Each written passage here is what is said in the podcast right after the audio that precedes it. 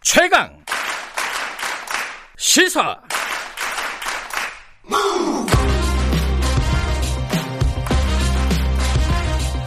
지금 여러분께서는 김경래 기자의 최강 시사를 듣고 계십니다. 네, 어제 어, 문재인 대통령이 바이든 미국 대통령 당선인과 전화 통화를 했습니다. 자, 본격적으로 이제 열린 거죠. 외교의 무대가 어, 미국, 일본, 한국, 중국 뭐 이 중심으로 한 외교가 어떻게 펼쳐질지 이게 좀 우리한테는 굉장히 중요한 일입니다. 김준영 국립외교원장과 함께 이야기 나눠보겠습니다. 원장님 안녕하세요. 네, 안녕하십니까.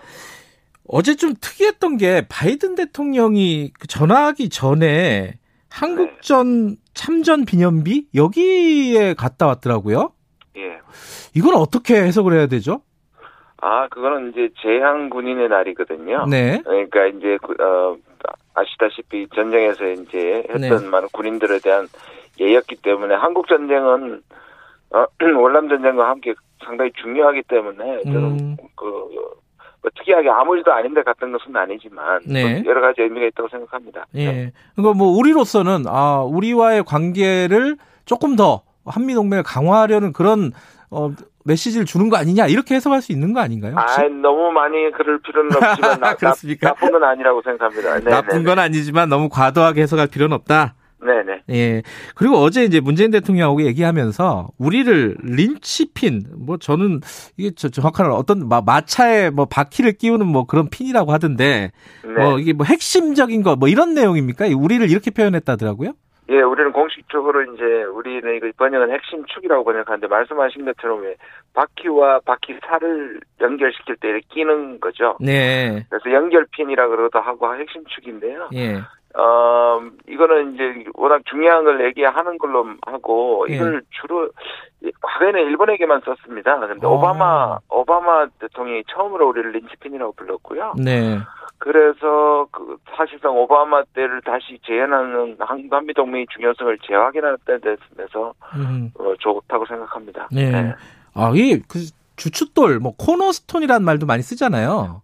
네, 그러니까 그게 이제 자꾸 비교를 하는데 특히 일본 언론이 비교를 많이 합니다. 일본은 코너스톤이라고 했죠. 예. 네, 우리 원래 자기들이 쓰는 인치핀을 우리가 가져와 우리한테 쓰니까 예. 바로 일본이 그럼 우리는 뭐냐?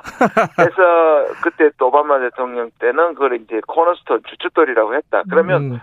이제 일본에서 자기들이 더 중요하다고 얘기를 하지만 네. 사실은 큰 차이는 없고요. 우리가 그 문제에 대해서는 집착하고 일본처럼 할 필요는 없을 것 같습니다. 음. 둘다 중요하다는 뜻이죠. 둘다 네. 중요한다는 뜻이다. 어. 네. 그, 그 린치핀이라는 단어를 트럼프 대통령 때는 안 썼잖아요. 어, 썼습니다. 아, 썼어요? 펜스, 어. 펜스 부통령이 와서 썼습니다. 아, 펜스 부통령이. 아마, 예. 예. 아마 이것이 뭐 워낙에 뭐 트럼프 대통령 그 동맹이나 아시아의 전체 음. 이런 전략적인 관심이 없었으니까 안 썼는데요. 네. 어, 이거는 아, 미국의 기본적인 이제 용어로 굳어지는 것 같은 생각이 듭니다. 예. 네. 자, 이제 문제는 어 남북 관계, 아, 남북 관계, 북미 관계, 그리고 거기 뭐 한일 관계, 뭐 여러 가지 것들이 이제 문제인데 하나씩 좀 여쭤보겠습니다. 먼저 북한 관련돼서는요. 이게 그확 달라진다. 트럼프 때보다 확 달라진다. 어제도 이제 북핵 관련된 얘기를 콕 집어서 바이든 당선인이 했다는 얘기도 있었고요. 네. 어떻게 달라질 것으로 원장님께서는 기본적으로 좀 예측을 하고 계십니까? 저 일관성이나 연속성도 있죠. 왜냐하면 북핵 문제는 음. 북한이 핵을 이제 핵무장을 함으로써 굉장히 미국의 우선순위에 높, 높아졌습니다. 거기에다 트럼프 대통령이 정상회담을 하면서 굉장히 높아졌기 때문에 네. 일각에서 얘기하는 것처럼 또는 오바마 8년 동안의 전략적 인내라서 북한이 바뀔 때까지 아무것도 하지 않겠다라는 네. 방식이었지 않습니까? 이제 더 이상 그렇게 가기는 좀 힘들 것 같고요. 네. 그 바이든 정부 또 이게 우리한테 얼마나 중요한 문제는 걸 알기 때문에 네. 한미 간의 현안 중에서 핵심 현안이기 때문에 아마 이 부분을 다시 얘기한 것 같습니다. 음, 혹시 뭐 뭐 북미 정상회담이나 이런 이런 것들은 아예 좀 어려 현실적으로 어려운 거 아니냐 이렇게 좀 부정적으로 보는 시각들도 있던데. 예, 근데 이제 보통 이렇습니다. 지난 30년 동안 회담을 했었는데 주로 예. 회담장 협상장에 갔던 사람들이 민주당입니다. 네. 그리고 민주당은 기본적으로 실무 협상을 우선합니다. 근데 예. 실무 협상이라는 게 검정, 사찰, 신고, 제재 이런 부분에 주로 관련이 되기 때문에 네. 이게 이제 보, 통의 바텀업이죠. 네. 그러니까 이게 이제 북한이 별로 좋아하는 방식은 아니죠. 그리고 음. 예민하기 때문에 잘 교착 상태에 빠집니다. 음. 근데 전체로 보면 음, 트럼프 대통령 때는 top에서 잘 이루어졌는데 down으로 잘 가지 않았고 우리가 top-down이라고 하는데 예. 문제점은 top에서는 되는데 down은 실천이 잘 안 됐고요. 예. 어 저기 민주당은 bottom-up인데 bottom에서 up으로 안 갔거든요. 음흠. 그러니까 bottom에서 깨졌으니까 제일 네. 좋은 거는 바람직한 거는 bottom-up과 top-down이 합쳐지면 좋겠다. 저는 음. 바이든 행정부가 그 북한의 물론 이제 행동에 따라서 달라지겠지만 행보에 따라서 달라지겠지만 네. 저는 이런 방식이 합쳐질 가능성도 음. 있다고 봅니다. 네. 완전히 그 정상회담 같은 것들은 안 되는 그런 방식으로 진행되지는 않을 것 같다. 어. 왜냐하면 그 대통령 토론했을 때 후보 토론했을 때 사람 네. 그 북한에 대한 말을 한번 했었죠 2차 네. 토론에서 이제 북한을 떡이라 그래서 깡패 네. 뭐 이렇게 얘기한 사람들은 거기에 집중했는데 네. 그 뒤에 한 말에 도더 집중할 필요가 있습니다. 어떤 말요? 예. 북한이 핵구에 대한 조치를 하게 되면 만나겠다 했거든요. 음. 그 전까지는 안 만나겠다는 게 더 강했고 또 음. 북한의 조치가 뭐 CBI대라든지 트럼프 대통령 쪽에서 강하게 얘기했던 네. 북한이 완전 비핵화 하면 만나겠다 이런 방식이 아니었기 때문에 네. 좀 유연해졌다 보고 그 북한의 조치에 따라서 정상회담도 아주 불가능한 건 아니다 이렇게 음. 생각합니다. 또 중국 얘기도 안 여쭤볼 수가 없는데 이 네. 중국 같은 경우에는요 지금 우리 그 시진핑 그 주석이 어, 방안을 올해 연내하겠다라는 뜻을 서로 간에 지금 계속 얘기하고 있지 않습니까? 네. 그리고 이제 바이든 대통령도 곧 우리가 이제 가서 만날 가능성이 높고요. 네. 우리로서는 이게 양쪽에서 다 이제 정상과 만나게 되는 건데 이게 중간에 낀 새우 같은 꼴이 될 것인지 아니면 우리는 어떻게 지금 이 전략적으로 어 짜야 되는 건지 기, 기획을 해야 되는 건지 어떻게 지금 생각하십니까? 네, 뭐 새우 새우와 돌고래냐 새우냐는 아, 돌고래냐 새우냐인가요? 예, 돌고래 네. 정도 되면 우리가 사실 어느 정도 주도권을 가지고 네. 할수 있는 일이고요. 저는 오히려 지금 정부가 이전되면서 그리고 미국 내부에 지금 코로나라든지 경제 문제 너무 많은 일들이 있기 때문에 네. 한국의 사실상 역할이 저는 굉장히 중요해졌다고 보고요. 네. 물론 미중 사이에서 끼어 있다는 것도 사실이지만 네. 실제로 최근에는 어, 한중 관계도 좋고요, 한미 네. 관계도 좋기 때문에 그리고 어, 바이든 정부도 중국에 대해서 굉장히 강하게 나올 수밖에 없고 미중 관계는 계속 좀 힘들겠지만 네. 그럼에도 불구하고 상대적으로 북한 문제라든지 그 다음에 기후 협약 문제는 중국과 협의하겠다고 그랬거든요. 음흠. 그래서 그런 점에서 오히려 우리가 적극적으로 북한과 중국과 교류하면서 이 문제를 끌어내면 오히려 미국과의 사이에서 오히려 우리 운신의 폭이 생길 수 있는 영역이라고 음, 생각합니다. 음, 더 지금 어떤 긍정적인 측면들을 그런 공간들이 더 만들어진다 이렇게 생각하시는 거네요. 예, 그렇습니다. 그리고 음. 지금 음, 시진핑 주석이 방문을 하더라도 이전까지는 뭐 코로나 때문이기도 하지만 네. 미중이 굉장히 격했지 않습니까? 이게 이게 결국 사람이 하는 일인데 네.